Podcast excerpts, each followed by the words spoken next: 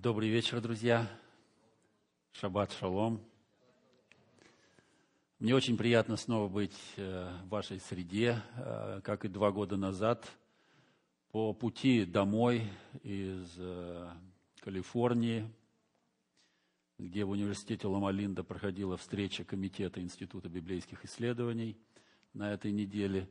Вот по пути домой в Москву я залетел в Сиэтл – и уже от вас в воскресенье рано утром буду возвращаться назад в Россию. А, я благодарен э, Виталию за то, что он меня пригласил и предложил мне провести семинар на тему э, истории э, адвентистского движения. Я много лет занимался историей церкви. Эта тема для меня близка. И сегодня и завтра я постараюсь э, представить наиболее важные э, моменты, связанные с появлением на свет адвентистского движения. С чем это было связано? Вызвано ли это было какой-то необходимостью?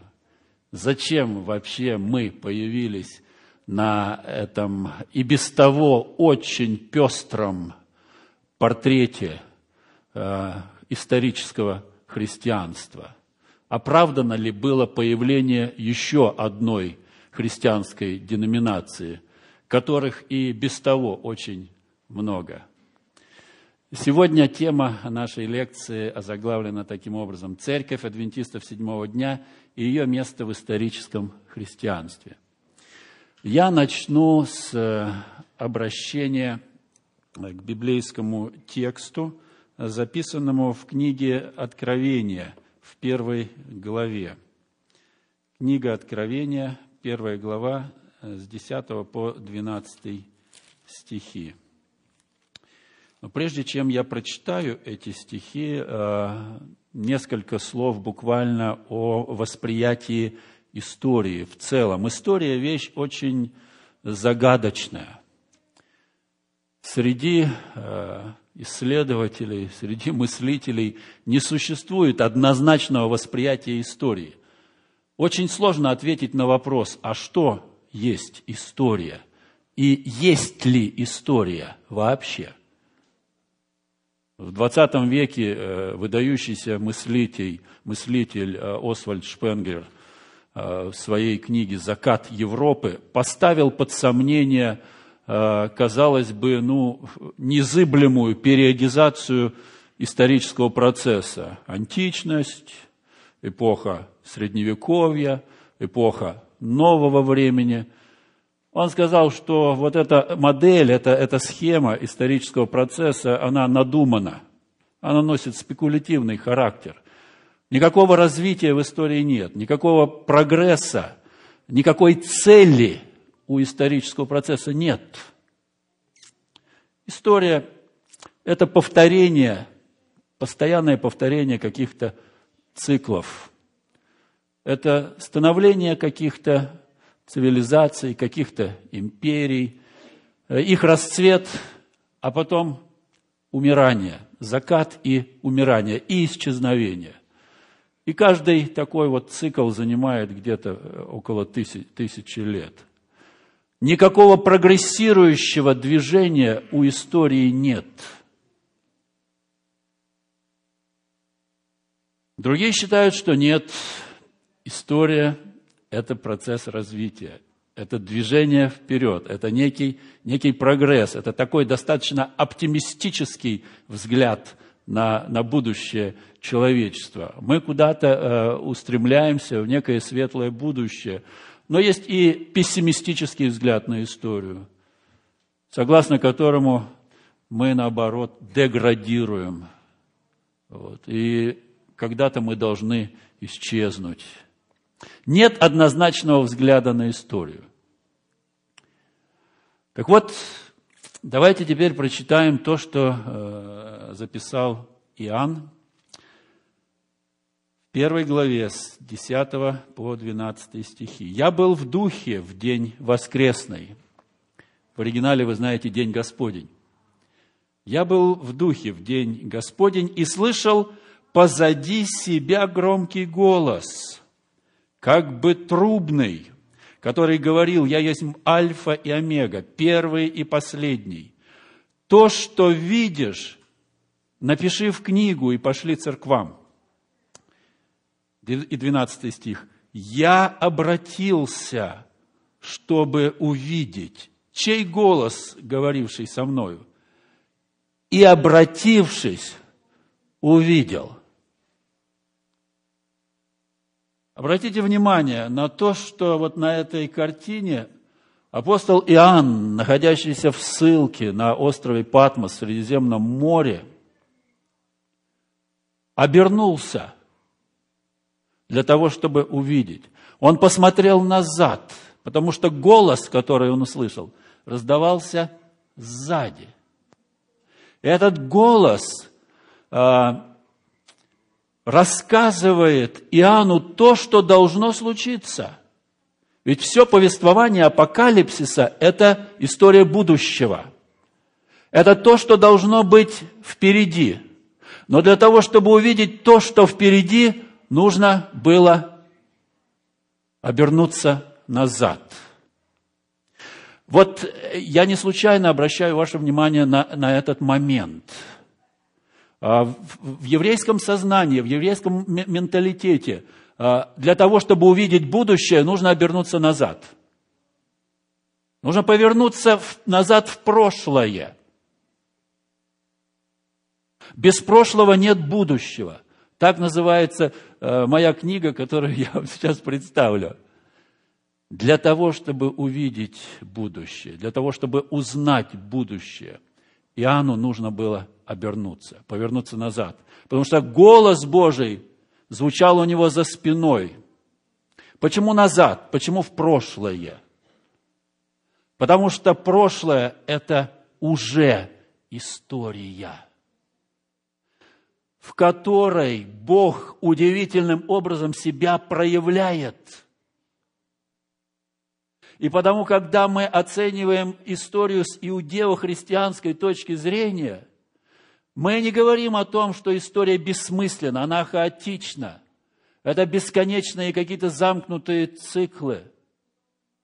Когда мы воспринимаем историю с позиции иудео-христианского мировоззрения, мы как бы поднимаемся выше над этим хаосом вражды, бесконечных, нескончаемых войн, жестокости, насилия, несправедливости, переворотов, революций, реформ мы поднимаемся выше. В ту сферу, которую Николай Бердяев, известный русский религиозный мыслитель, называет мета-историей. Это как бы история за историей. Вот в этой мета-истории Бердяев видит руку Божию. Казалось бы, Бога нет в том, что происходит здесь на земле. Здесь столько бессмыслицы, столько жестокости, столько насилия. Мы еще раз э, вернемся к этому важному моменту. Но несмотря на все это, за всем этим рука Божья. Э, во всем этом чувствуется промысел Божий. История идет, она движется, она должна, наконец, когда-то завершиться его вторым пришествием, которое положит конец этой бессмыслице, человеческой ненависти, насилия, жестокости и кровопролития. Нам важно знать историю. Нам важно оборачиваться назад, в прошлое, для того, чтобы учиться – История изучается с одной единственной целью – извлекать из нее уроки. Если история нас ничему не учит, какой смысл копаться в делах давно минувших дней? Какой смысл? История нас должна чему-то учить. Александр Солженицын, известный писатель, русский писатель, мученик – прошедший ужасы ГУЛАГа, заметил в свое время, если мы не знаем собственной истории, мы будем совершать те же ошибки, приносить те же жертвы и переживать ту же глупость снова и снова. Наверное, мы согласимся с такой оценкой истории. Мы должны ее знать. Ну и, конечно же, мы, как члены церкви, адвентистов седьмого дня, должны знать и свою собственную историю. Вот книга, которую я уже упомянул, «Без прошлого нет будущего». Да, я привез с собой несколько экземпляров этой книги. Желающие могут ее потом приобрести. Без прошлого нет будущего. Основная идея этой книги заключается в том, чтобы показать важность и значение изучения истории для того, чтобы ориентироваться в настоящем и для того, чтобы с надеждой смотреть в будущее. Без прошлого будущего нет. Для того, чтобы, э, для того, чтобы история нас чему-то учила, конечно же, мы должны объективно ее оценивать.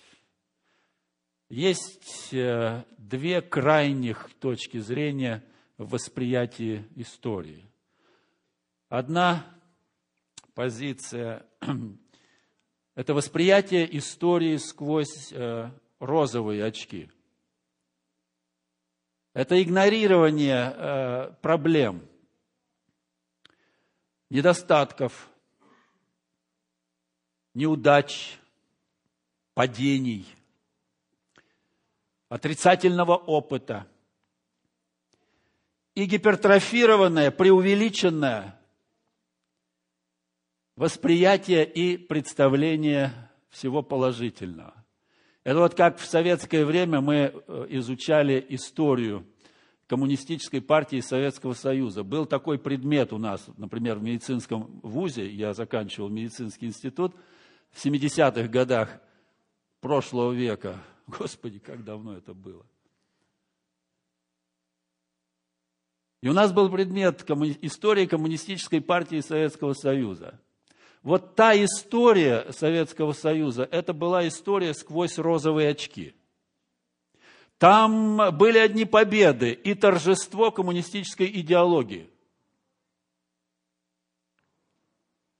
Потом пришла перестройка, период гласности – вскрылись архивные материалы. И, Боже мой, сколько вылилось тогда всего вот этой так называемой исторической правды на, на неокрепшее еще сознание постперестроечного советского человека. Он был шокирован тем, что он узнал о своем прошлом добрый дедушка Ленин вдруг стал в его глазах страшнейшим тираном на одном уровне с э, Гитлером.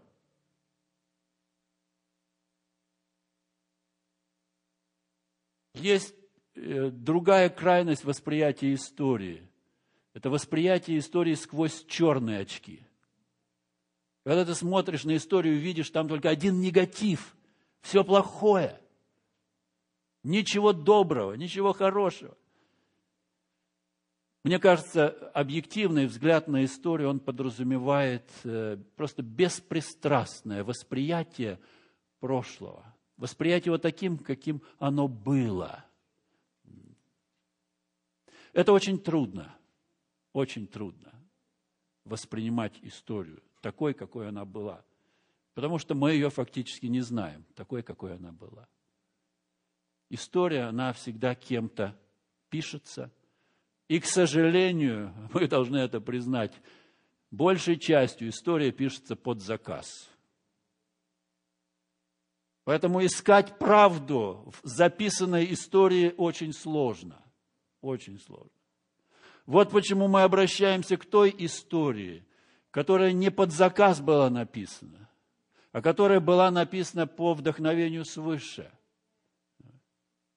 Бог вдохновлял тех, кто писал вот эту историю. Это история э, человечества сквозь призму Божьего плана спасения. Это история спасения.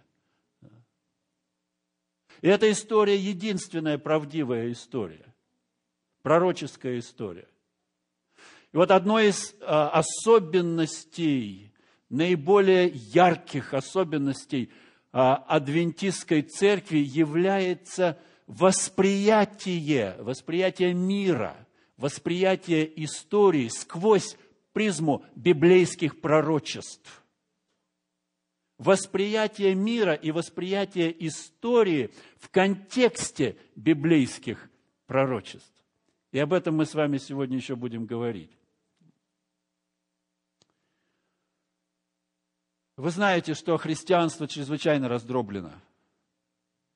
В мире насчитывается более тысячи различных христианских конфессий. И, естественно, естественно, перед нами возникает вопрос – а, вот нашей собственной идентичности. Почему я адвентист седьмого дня?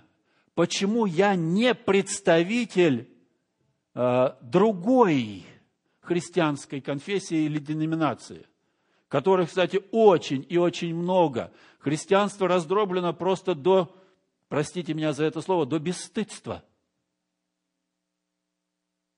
это настолько ненормально, это настолько чудовищно. Я бы даже сказал, это, это полная дискредитация христианства. Вот представьте себе человека, современного человека, ищущего, ищущего Бога, Его Божьей правды, ищущего истины Божией, ищущего истинную церковь, Представьте себе этого человека, который стоит на перекрестке, на котором тысяча указателей. И что ему делать? И куда ему идти? И кого слушать? Каждая из этих тысяч утверждает, что у нее, у этой церкви истина. К нам идите – а как удостовериться в том, что там истина? Какими критериями руководствоваться? Как не ошибиться? С нашим современникам очень сложно делать выбор. Очень сложно делать выбор вот в такой вот ситуации, в такой, э, если можно так сказать, христианской многоголосице – очень сложно сориентироваться. И тут мы еще. Еще одна деноминация с таким странным названием – адвентисты седьмого дня. И без, и без того мир смущен этой христианской многоголосицей. И тут еще мы. Кто мы? Кто мы? Есть ли у нас свое лицо – Оправдано ли наше появление в истории? Для чего мы появились? И почему мы появились именно в это время? Мы можем четко ответить для себя на все вот эти, эти вопросы. Если мы не знаем ответа на эти вопросы, то тогда, наверное, мы можем без всяких проблем дрейфовать в этом огромнейшем океане мнений, представлений, взглядов, мировоззрений христианских, церквей, без всякого смысла и без всякой цели. Итак, почему я адвентист седьмого дня? Я попытаюсь сейчас э, показать предпосылки возникновения адвентистского движения для того, чтобы, для того, чтобы вы почувствовали, что церковь адвентистов седьмого дня появилась не просто так. Она не появилась так, как появились вот эти сотни разных христианских конфессий и деноминаций, а появились они очень просто, в результате очередного дробления, в результате деления. Дерево э, христианской церкви, э, оно вот э, действительно, христианская церковь сравнима с деревом. От одного ствола отходят сначала толстые сучья, потом средние, потом более мелкие. И вы представляете себе эту крону. Вот христианская церковь – это такая крона. Да, корень один у нас, ствол один, единый. Когда-то, когда-то христианство начиналось как что-то что единое, цельное. Потом началось дробление, деление. И так появились все эти современные деноминации и конфессии. Так ли появилась церковь адвентистов седьмого дня – пророческие предпосылки, политические, социально-экономические, религиозные. Мы с вами остановимся подробнее только на пророческих предпосылках. Вот эта эпоха, конец 18-го, начало 19 века, это уникальная эпоха, предсказанная, кстати, в пророчествах Священного Писания, в пророчествах о так называемом последнем времени или времени конца – мы сейчас увидим с вами э, несколько текстов. Пророческие предпосылки. В первой половине XIX века целый ряд исследователей священного писания обратили внимание на библейские тексты, которые говорят о э, э, катастрофах будущего накануне второго пришествия Иисуса Христа на землю. И вы, наверное, хорошо знакомы с этими библейскими текстами, они вот здесь э, на этом экране. Особенно потрясло, особенно потрясло э, э, всех события, страшная катастрофа, которая произошла в 1755 году в Португалии. Так называемое Лиссабонское землетрясение – если вы хотите получить э, более подробную информацию об этой страшной трагедии, землетрясении, э, во время которого буквально в течение пяти минут, пяти минут вот, погибло около ста тысяч человек за пять минут. А, почитайте статью в журнале э, «Природа», 11 номер за 2005 год «Ужасное потрясение Европы. Лиссабонское землетрясение. 1 ноября 1755 год». Эта статья есть в интернете. Почитайте статью, не статью, а, а главу из книги э, Эллен Уайт «Великая борьба», страница 304-305. Она тоже пишет об этой, об этой страшной трагедии. Интерес э, вот, к тому, что произошло, проявили в свое время такие яркие, выдающиеся мыслители, как Лейбниц в Германии, Иммануил Кант, известный, известный философ. Они поставили, э, после того, что произошло, э, серьезно обозначили проблему, э, проблему добра и зла в окружающем нас мире. Проблему, проблему Бога и Божьего присутствия в мире, в котором происходят такие страшные трагедии. Как оправдать Бога? Как защитить Его милость, Его любовь, Его всемогущество, если такое происходит на земле? После Лиссабонского землетрясения Лейбниц обозначил вот эту проблему одним словом – теодицея, что с греческого буквально означает – оправдание Бога. Теодицея, оправдание Бога. Как понять Бога? Как защитить Его доброе имя перед лицом вот таких страшных трагедий, в которых гибнут десятки и сотни тысяч людей. И эта проблема, она особенно обострится уже в 20 веке, когда человечество переживет две мировых войны, массовое истребление э, людей, связанное с двумя чудовищными тоталитарными режимами. Нацистский режим в Западной Европе, коммунистический режим в Советском Союзе. Десятки миллионов человеческих жизней.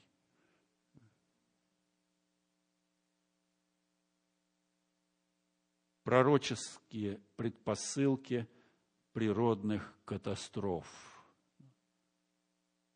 Перечитайте еще раз эти тексты. Вот тогда, тогда обратили внимание на то, что перед вторым пришествием Иисуса Христа должны быть эти вещи, потому что это предсказано в Священном Писании. Вторая группа пророчеств – это э, предсказания, указывающие на проповедь Евангелия по всему миру. Прежде чем придет конец, прежде чем Христос придет во второй раз на эту землю, весть о Христе, то есть Евангелие, должно быть возвещено по всему миру. И проповедано будет сие Евангелие, сам Христос говорит, да, по всему миру, во свидетельство всем народам, и тогда придет конец. И опять же, многие исследователи обратили внимание на то, что это пророчество начинает исполняться, когда в первой половине XIX века отмечается буквально такой вот, знаете, бурный всплеск миссионерской активности. Первую половину XIX века называют миссионерским веком. Выдающиеся миссионеры э, из христианских стран едут по всему миру, в те регионы, где христианство никогда не было представлено, в Африку, э, в Юго-Восточную Азию, в Индию, на острова Тихого океана, на Мадагаскар, проповедуют э, дикарям, каннибалам, людоедам, отдают жизнь свою Христа ради. И вы, наверное, слышали о таких выдающихся э, миссионерах, как э, Давид Ливингстон, отдавший свою жизнь там, в Африке – Э, Вильям Керри, Роберт Маффат, Генри Мартин и так далее. А вот эта кривая, этот график рисует, э, показывает, показывает бурный рост так называемых библейских обществ, которые стали организовываться в начале XIX века. Что такое библейские общества? Это общества, межконфессиональные ассоциации, которые поставили перед собой задачу перевода священного писания на новые языки, для того, чтобы проповедовать вот этим новым народам, языкам, племенам, коленам, на их родном языке священное писание. И буквально за 30 лет с момента э, организации первого такого библейского общества в Британии – за 30 лет на свет появилось больше переводов священного писания, чем за предыдущие 18 столетий. Чувствуете разницу? Поэтому такой график. Кривая устремляется резко вверх. Всего за 30 лет появилось больше новых переводов Священного Писания, чем за предыдущие 18 столетий. Даже у нас в России, православной России, в 1813 году, сразу после изгнания Наполеона, было открыто в Санкт-Петербурге библейское общество, которое э, начало перевод э, книг Священного Писания на языки малых народов Российской империи. И за короткое время появилось более 40 новых переводов Евангелия. на языки малых народов России. К сожалению, активность библейского общества, она не продолжалась долго. Это был вот какой-то один момент. Уже в 20-е годы общество было закрыто. И начатые переводы Священного Писания, в том числе Ветхого Завета, на современный тогда русский язык, было приостановлено на несколько десятков лет. Но вот все равно мы отмечаем этот знаковый момент. Вот. Как это? Как это получилось так, что даже Россия, очень консервативная, православная страна, она оказалась тоже в русле исполнения этого библейского пророчества и проповед... будет проповедано сие Евангелие во свидетельство всем народам. Даже Россия стала свидетельницей исполнения этого пророчества.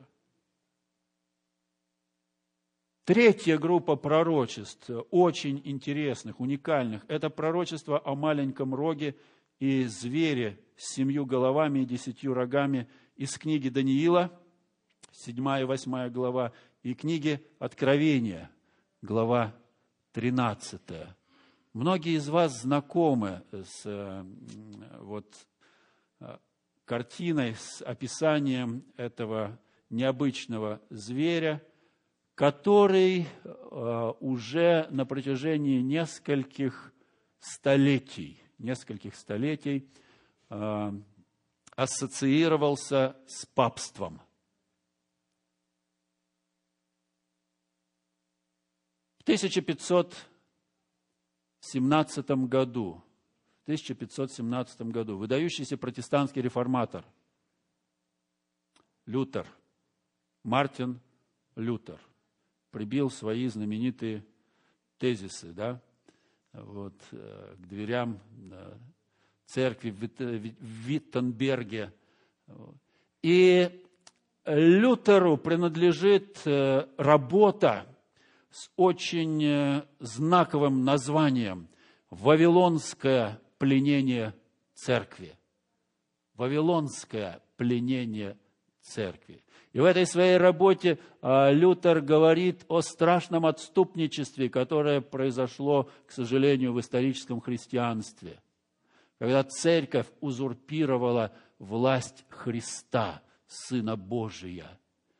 Церковь взяла в свои руки раздачу спасения, спасительной Божьей благодати через институт таинств, через институт так называемой апостольской преемственности, согласно э, которого благодать Божия передается именно через руки епископата и в подаваемых ими таинствах.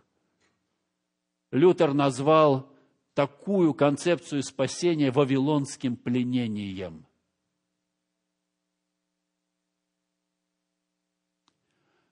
Но и э, в этих э, пророчествах говорится о том, что вот этому зверю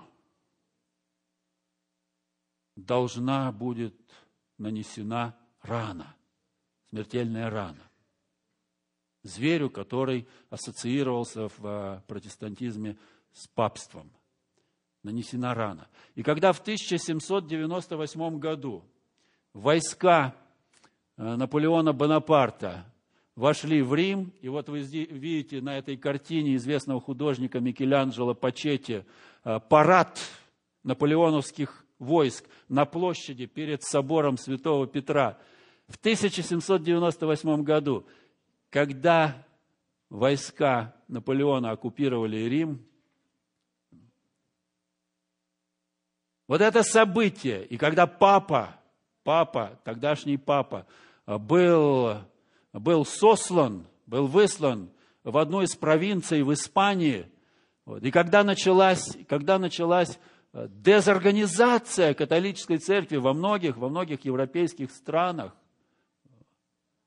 когда церковь стали э, притеснять, то уму непостижимо. Когда стали посягать власти на э, церковное имущество, на монастырские земли, многие исследователи библейских пророчеств в этом как раз-таки и усмотрели вот эту рану, которая должна быть нанесена зверю. Исполнилось пророчество.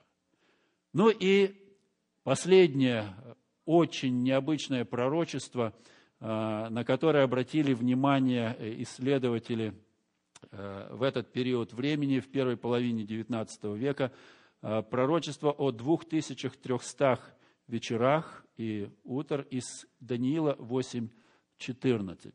Это самый большой временной период, 2300, в Священном Писании. Самый большой. И многие, э, многие исследователи э, священного писания, библейских э, пророчеств, рассчитывая, рассчитывая этот период, приходят к выводу, что он должен где-то вот закончиться в 30-х, 40-х, 50-х годах XIX века. Очень многие. И среди таких исследователей был э, Вильям Миллер, которого мы с вами сегодня уже упоминали, э, баптистский э, служитель, который тоже, изучая это пророчество Даниила, пришел к выводу, что оно указывает на второе пришествие Иисуса Христа. Он под очищением святилища, о чем говорится в 14 стихе 8 главы, на 2300, и тогда святилище очистится. Он под очищением святилища понимал очищение земли огнем при втором пришествии Христа на землю. И для э, расчета вот этого времени, второго пришествия Иисуса Христа, Вильям Миллер использовал очень интересный принцип толкования длительных библейских пророчеств. Принцип, э, известный как день за год. Он не изобретал этот принцип. И другие протестанты тоже не, не были пионерами, э, которые обнаружили этот принцип толкования в Священном Писании. Интересно, что впервые этот принцип толкования больших пророческих периодов – был предложен католическим э, богословом Иохимом Флорским еще в XII веке. А суть этого принципа э, в том, что э, вот эти большие библейские периоды, а, которые выражаются очень как-то нестандартно, необычно. Так нигде никто и никогда вот, не характеризует такие периоды, как 1000, скажем, 260 дней, 1290 дней, 2300 вечеров и утр. Это очень необычное представление исторических периодов. Вот они понимаются не как буквальные дни, а по принципу день за год, как годы, реальные годы в истории. Реальные годы в истории. Вот. И э, действительно, действительно подобный подход к толкованию э, очень больших Э, пророческих периодов, он обоснован. Он справедлив. В этом плане э, Вильям Миллер был прав, когда использовал именно такую методику истолкования вот этого периода в 2300 вечеров и утр. Послушайте, что э, сказано было Даниилу, которому открылось это видение, и которое он не мог понять. Даниила 8 глава, 17 стих знай, Сын человеческий, то видение относится к концу времени. Вот я открываю тебе, что будет в последние дни гнева. Ибо это относится к концу определенного времени. Я сокращаю библейский текст для того, чтобы выделить вот то главное, на что мы должны обратить внимание. Видение же о вечере и утре, о котором сказано, истина. Но ты сокрой это видение ибо оно относится к отдаленным временам. Дальше Даниил пишет, «Я изумлен был видением сим и не понимал его». Речь идет именно вот об этом видении, о 2300 вечерах и утрах. В 12 главе снова повторяется то же самое. «А ты, Даниил, сокрой слова сии, запечатай книгу сию». И опять до какого времени? До последнего. Иди, Даниил, ибо сокрыты и запечатаны слова сии до последнего времени. Вот постоянно, постоянно повторяется, что вот это пророчество от 2300 относится к чему? К последнему времени.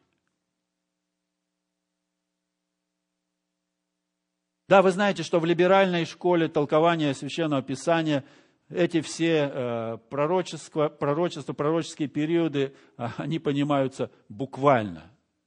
В днях. Если это в днях, то это очень короткое время. Это буквально несколько лет. Полтора, два, три, три с половиной года. То есть, все это как бы уже исполнилось еще до Христа. Во втором веке,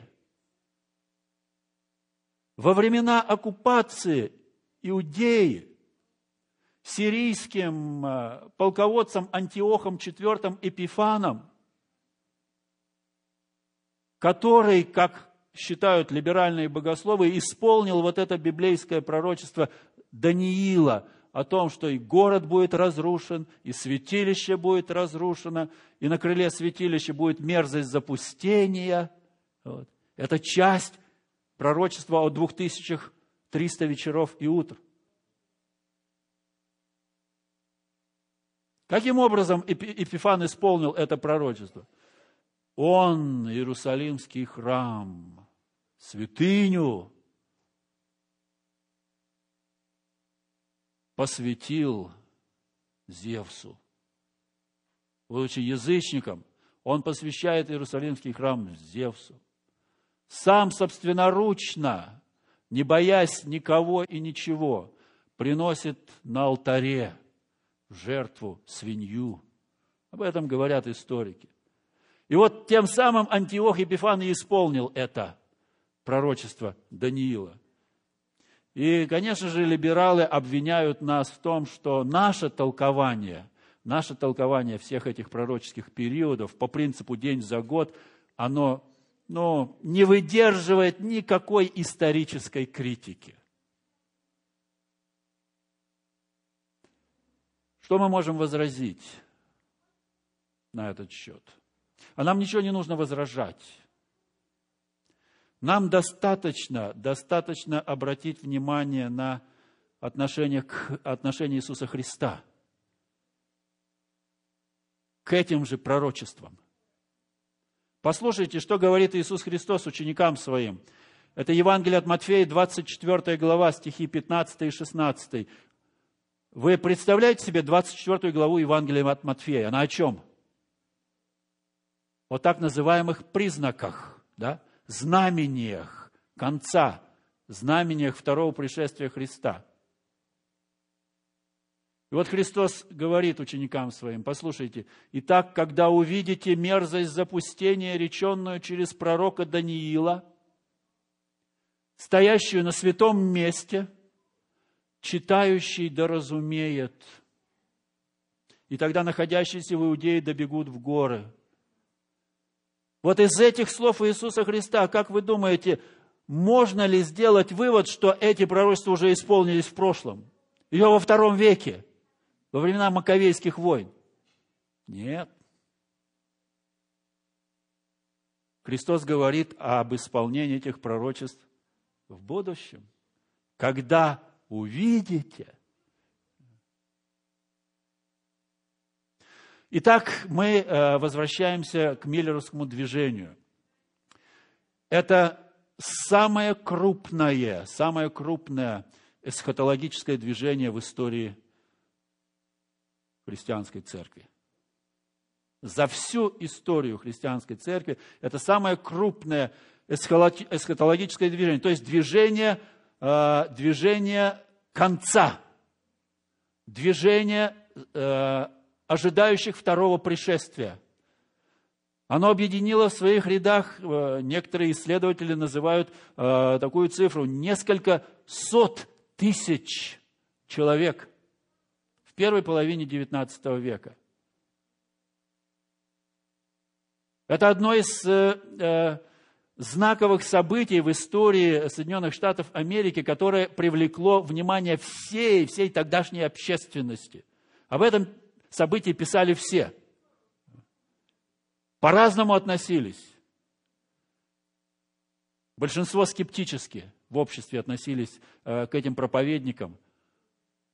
Но были и те, кто не, э, скажем так, не являясь непосредственным участником этого движения, то есть находясь как бы вовне, в стороне, со страхом ждал этой даты.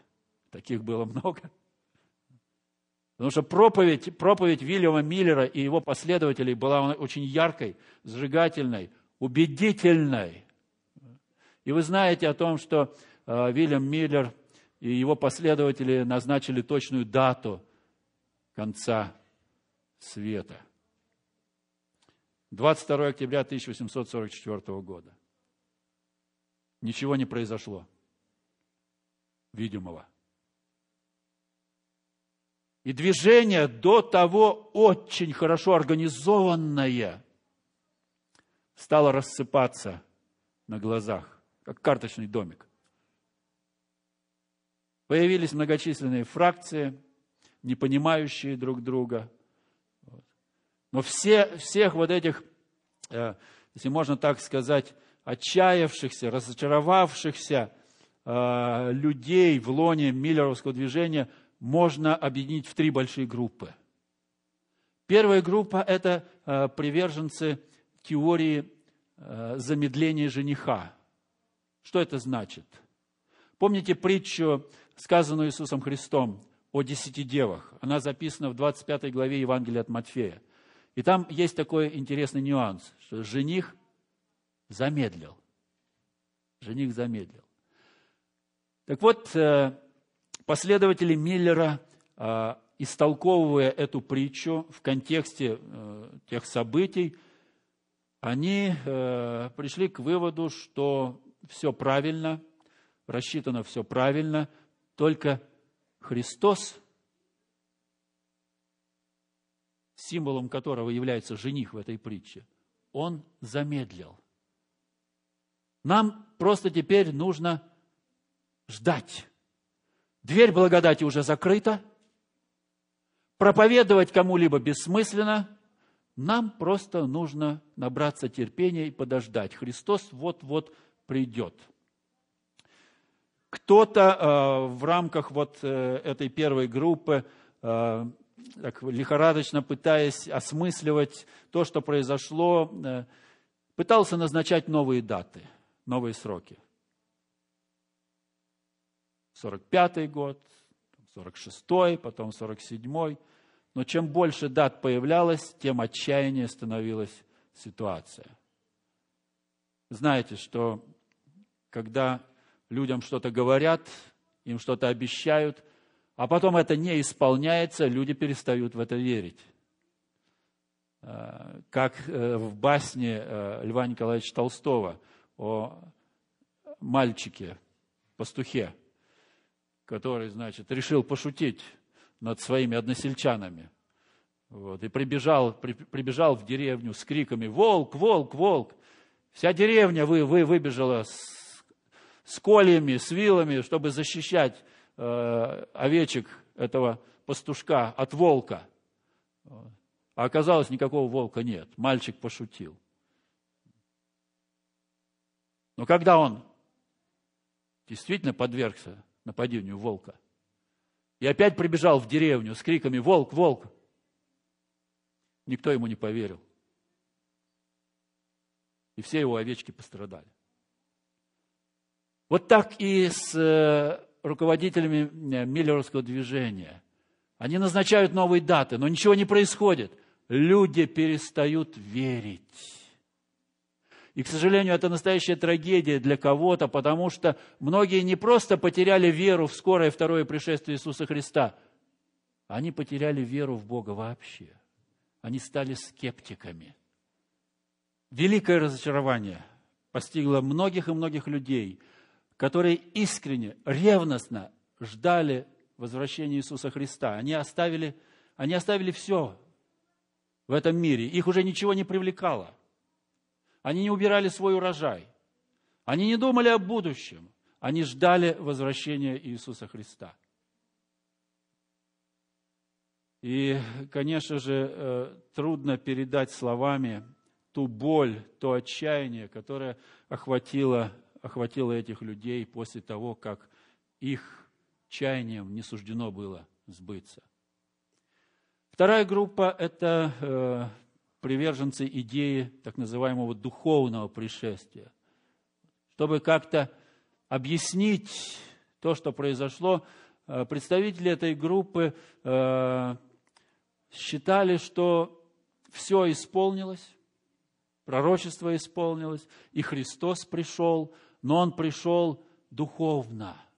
Вот Он вошел как бы в их, в их души, в их сознание, в их сердца, вот, они теперь жили с Ним, они теперь были новым творением. Они, эти люди, э, э, говорили о том, что у них теперь новая плоть, новая природа, которая никогда не умрет, и теперь они будут жить вечно. Но э, это было уже на, на уровне э, прямого фанатизма. Это тоже был симптом отчаяния и безысходности. Когда вот таким образом люди пытались себя успокаивать, заявлять о том, что Христос все-таки пришел, но Он пришел так вот не буквально, невидимо, не во славе и величии для всех, а для них лично. Ну и, наконец, третья группа, самая незначительная. Это приверженцы э, так называемой идеи наступления судного дня – то есть заключительного этапа первосвященнического служения Христа в небесном святилище. А, представители этой группы, они пришли к выводу, что а, дата была рассчитана правильно.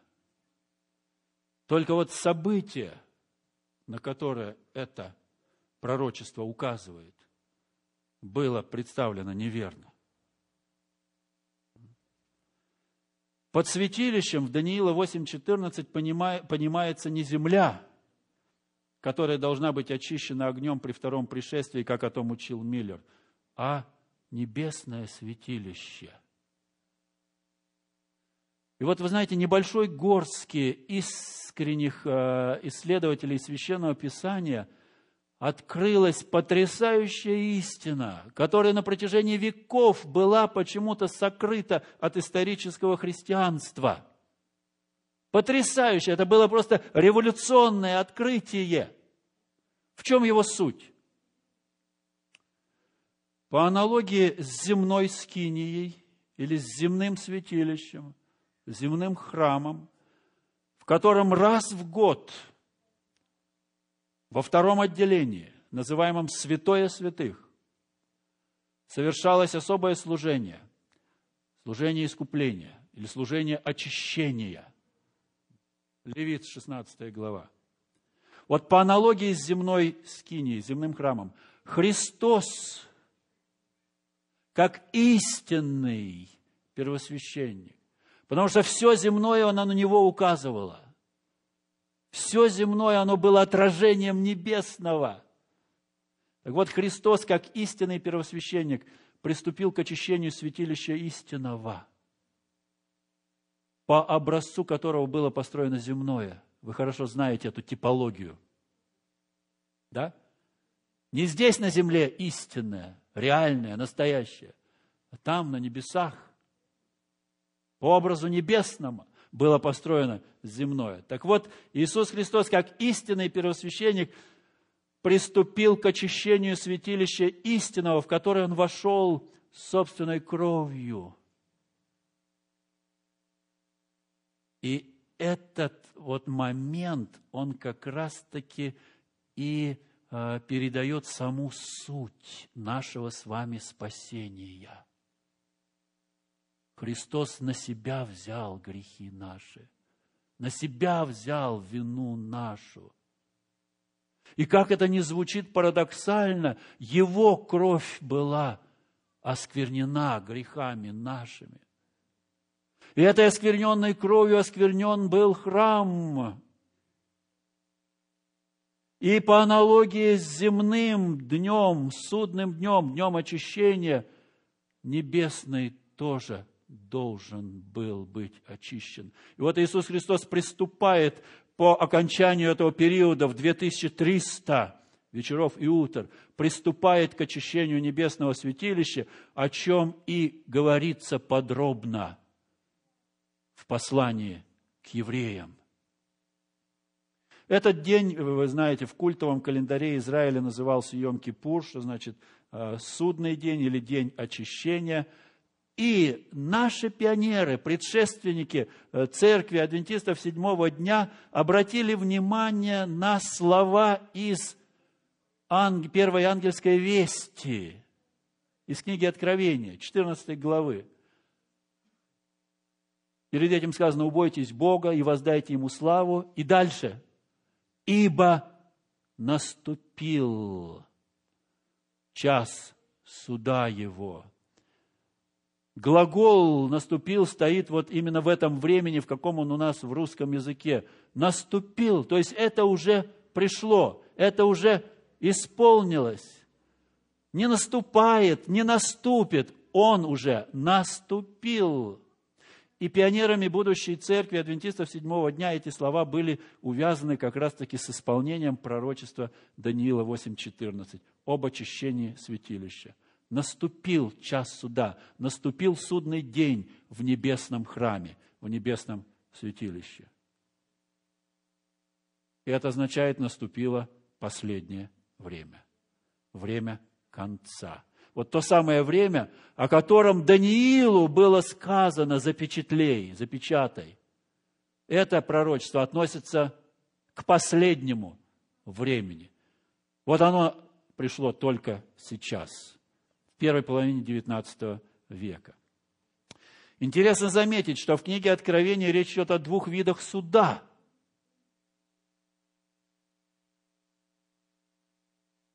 И в первой ангельской вести, в словах «Ибо наступил час суда его», используется греческое слово, всем нам хорошо знакомое, «кризис». Кризис. Греческое слово «кризис». Вы, наверное, замечаете, что в последнее время мы постоянно слышим этот кризис, это слово, это слово «кризис». И чем дальше, тем чаще. Экологический кризис, продовольственный кризис, энергетический кризис, финансовый, экономический, духовно-нравственный и так далее, и так далее. Дорогие братья и сестры, мы живем в эпоху кризиса, в эпоху суда. Наступил час суда его. И вы знаете, какими страшными потрясениями э, сопровождается эта эпоха, эпоха последнего времени.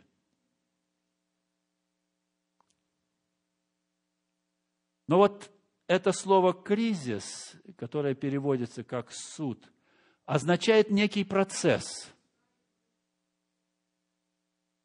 Процесс суда.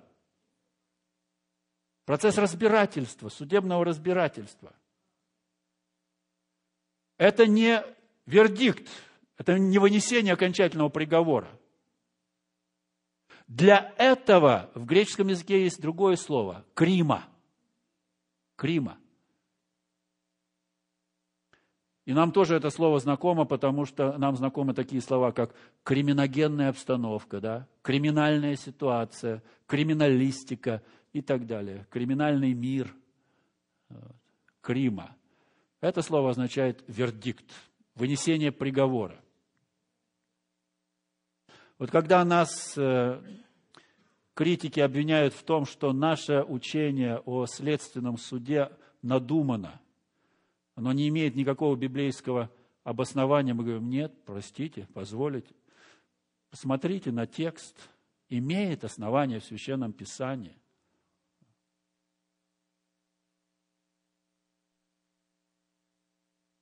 Мы должны вот чувствовать, чувствовать вот эти нюансы, которые, к сожалению, не видны в синодальном переводе. Но в книге Откровения речь идет о двух видах суда. Один суд как процесс, как следствие, как разбирательство, это кризис. Второй суд как окончательное вынесение приговора, вердикт при втором пришествии Иисуса Христа.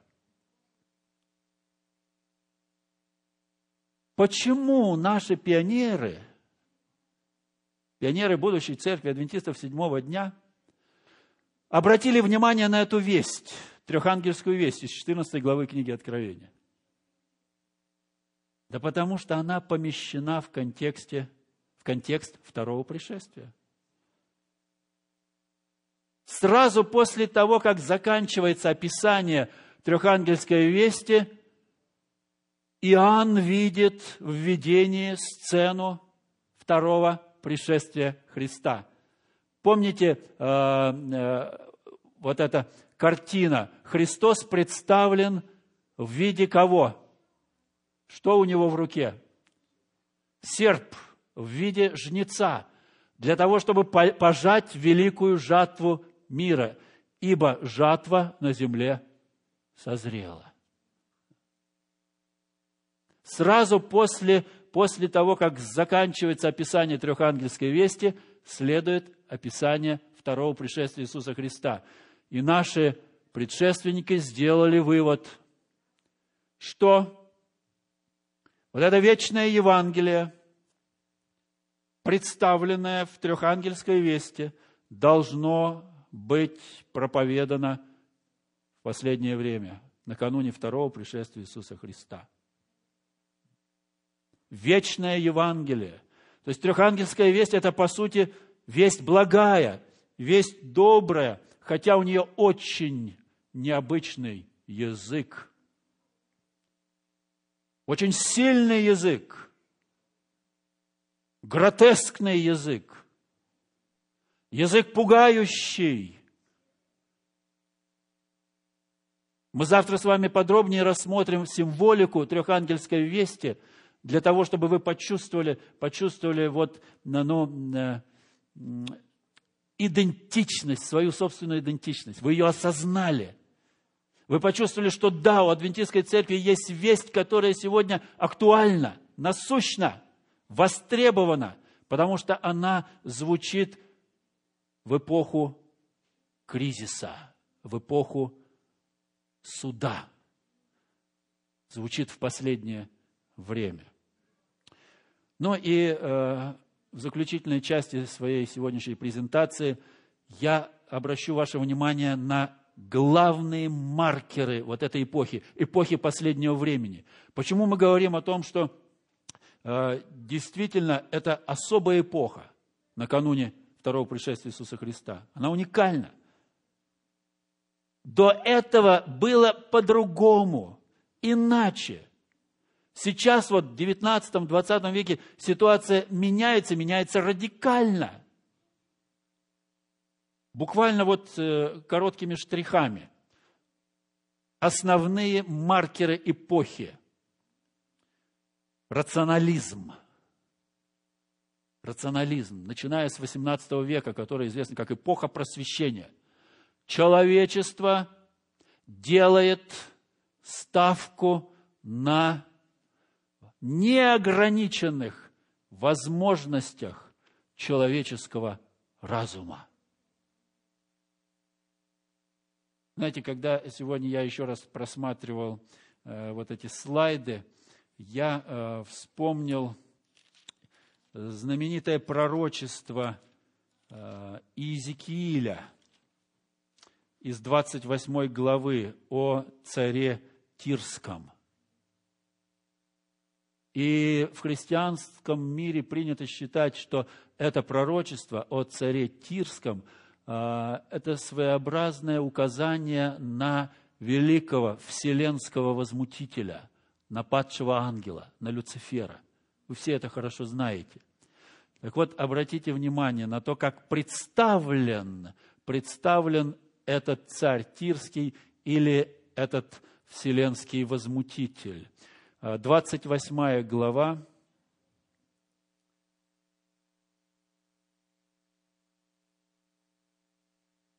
второй стих. За то, что вознеслось сердце твое, и ты говоришь, я Бог, восседаю на седалище Божием. Будучи человеком, а не Богом, ты ставишь ум твой наравне с умом Божиим. Пятый стих. Ум твой возгордился. Шестой стих. Зато так говорит Господь Бог, так как ты ум твой ставишь наравне с умом Божиим, вот я приведу на тебя и так далее, и так далее. Вот это происходит то, что представлено здесь у Иезекииля. Человек возомнил себя Богом. Свой собственный разум он сделал мерилом истины.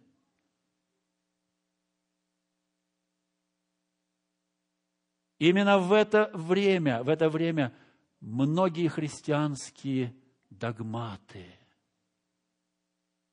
ставятся под сомнение. Потому что критерием истинности этих догматов становится не Божье откровение, а человеческий разум. А как мыслит человек? Если я что-то не могу объяснить рационально, значит, это не заслуживает моего внимания. Это должно быть отброшено и оставлено на свалке истории. Рационализм – это один из наиболее ярких маркеров эпохи конца последнего времени. Отсюда и секуляризм. Что такое секуляризм? Слово секулярный означает э, омерщенный, обезбоженный. Секулярный человек – это человек, который не чувствует никакой потребности в Боге. Ницше, Фридрих Ницше, яркий мыслитель, философ XIX века, немецкий философ, заявил, Бог умер. Не в том смысле, что Бог был, а потом его не стало. Нет. Бог умереть не может по определению. Бог умер в том смысле, что он теперь не нужен человеку. Человек потерял, потерял э, потребность в Боге. Он почувствовал себя самодостаточным. Человек себя сделал Богом. Он решил, что без Бога может обойтись. Без Бога может решить все свои земные проблемы. Без Бога может построить райскую жизнь здесь на земле. А отсюда и еще один изм, еще одно искушение эпохи последнего времени. Материализм и социализм, коммунизм. И вы знаете, что именно в эту эпоху, в эпоху последнего времени, была предпринята беспрецедентная в истории человечества попытка построить рай или вернуть утраченный в результате грехопадения рай, но своими руками, без Бога. Вы хорошо знаете, чем закончилась эта попытка. Но это тоже маркер, это тоже знамение – Э, последнего времени. Атеизм, который зародился в рамках э, французской революции, опять же, э, в эпоху, провозгласившей культ разума. Вы видите здесь женщину полуобнаженную, которая символизировала вот этот новый культ, на который сделал ставку человек, культ человеческого разума. Зачем Бог? в лоне вот этого культа и зарождается, зарождается атеистическая, безбожная идеология. И нам известны имена агрессивных, наиболее агрессивных э, безбожников этой эпохи. Это Гальбах, Дидро, Гельвеций и так далее, и так далее. Это тоже маркер э, эпохи. Протестантизм, который в свое время вскрыл вот этот нарыв на историческом христианстве и показал заблуждение э, исторического христианства в передаче спасения, сам протестантизм подвергается страшной порче. На него нападает проказа либерализма. Это в голове не укладывается, как вот такое могло быть. И это в середине XIX века, в ту эпоху, когда зарождается адвентистское движение. Протестанты начинают говорить о том, что вот это, эта книга, собрание мифов древних людей. Никакой богодухновенности здесь нет – написано обычными людьми, ну не, не совсем обычными, конечно, э, талантливыми людьми. Но богодухновенность – это миф. Христос – великий мыслитель, великий человек, великий учитель нравственности. И не более того. А то, что Он Сын Божий – Воплотившийся Бог – это миф, который создали его последователи. Воскресение, да какое воскресение? Это опять же выдумка его учеников. Не было никакого воскресения. Не поняли его, казнили, и на этом все закончилось. Вот так стали учить, начиная с середины XIX века, многие протестанты либерального направления. Это тоже маркер эпохи, эпохи конца последнего времени, разложение, разложение э, традиции как классической, так и протестантской. А если говорить э, о тех переменах, которые происходят в области так называемой науки, в сфере естествознания, доминирующим, доминирующим, э, так сказать, э, видением мира, мировоззрением, взглядом на мир становится дарвинизм.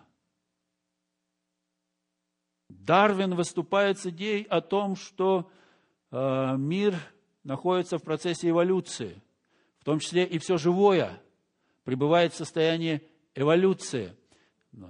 эволюция продолжается – Человек появился в ходе многомиллионной эволюции. От низших форм жизни, от человекообразных обезьян. И вот это представление, которое разрушает в человеке веру в Творца, в Бога как Творца, оно становится доминирующим, преобладающим. И оно даже затрагивает церковь, о чем мы с вами поговорим завтра. То есть даже вот этих э, э, нескольких маркеров, которые мы с вами назвали, обозначили, достаточно уже для того, чтобы вы почувствовали особенность этой новой эпохи, эпохи последнего времени, часа суда, эпохи кризиса, предшествующей второму пришествию Иисуса Христа. И потому наши пионеры нашли себя, вот, э, нашли свою нишу в историческом христианстве, когда почувствовали, что они должны возвещать вечное Евангелие вот э, в, в духе, в свете, в контексте трехангельской вести.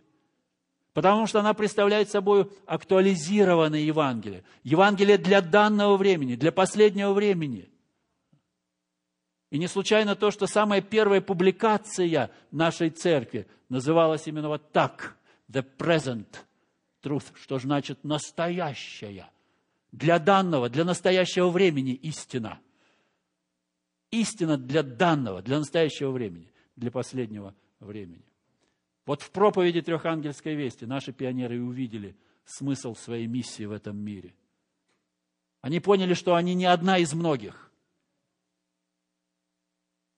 Они почувствовали, что Бог их призвал. Бог им открыл вот эту важную весть, эту важную истину, которая долгие века была спрятана от э, исторического христианства. И в проповеди этой вести они и нашли себя, нашли свою миссию для этого мира.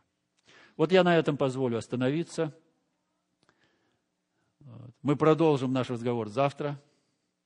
А сейчас, пожалуйста, если у вас есть вопросы, я с радостью постараюсь на них ответить.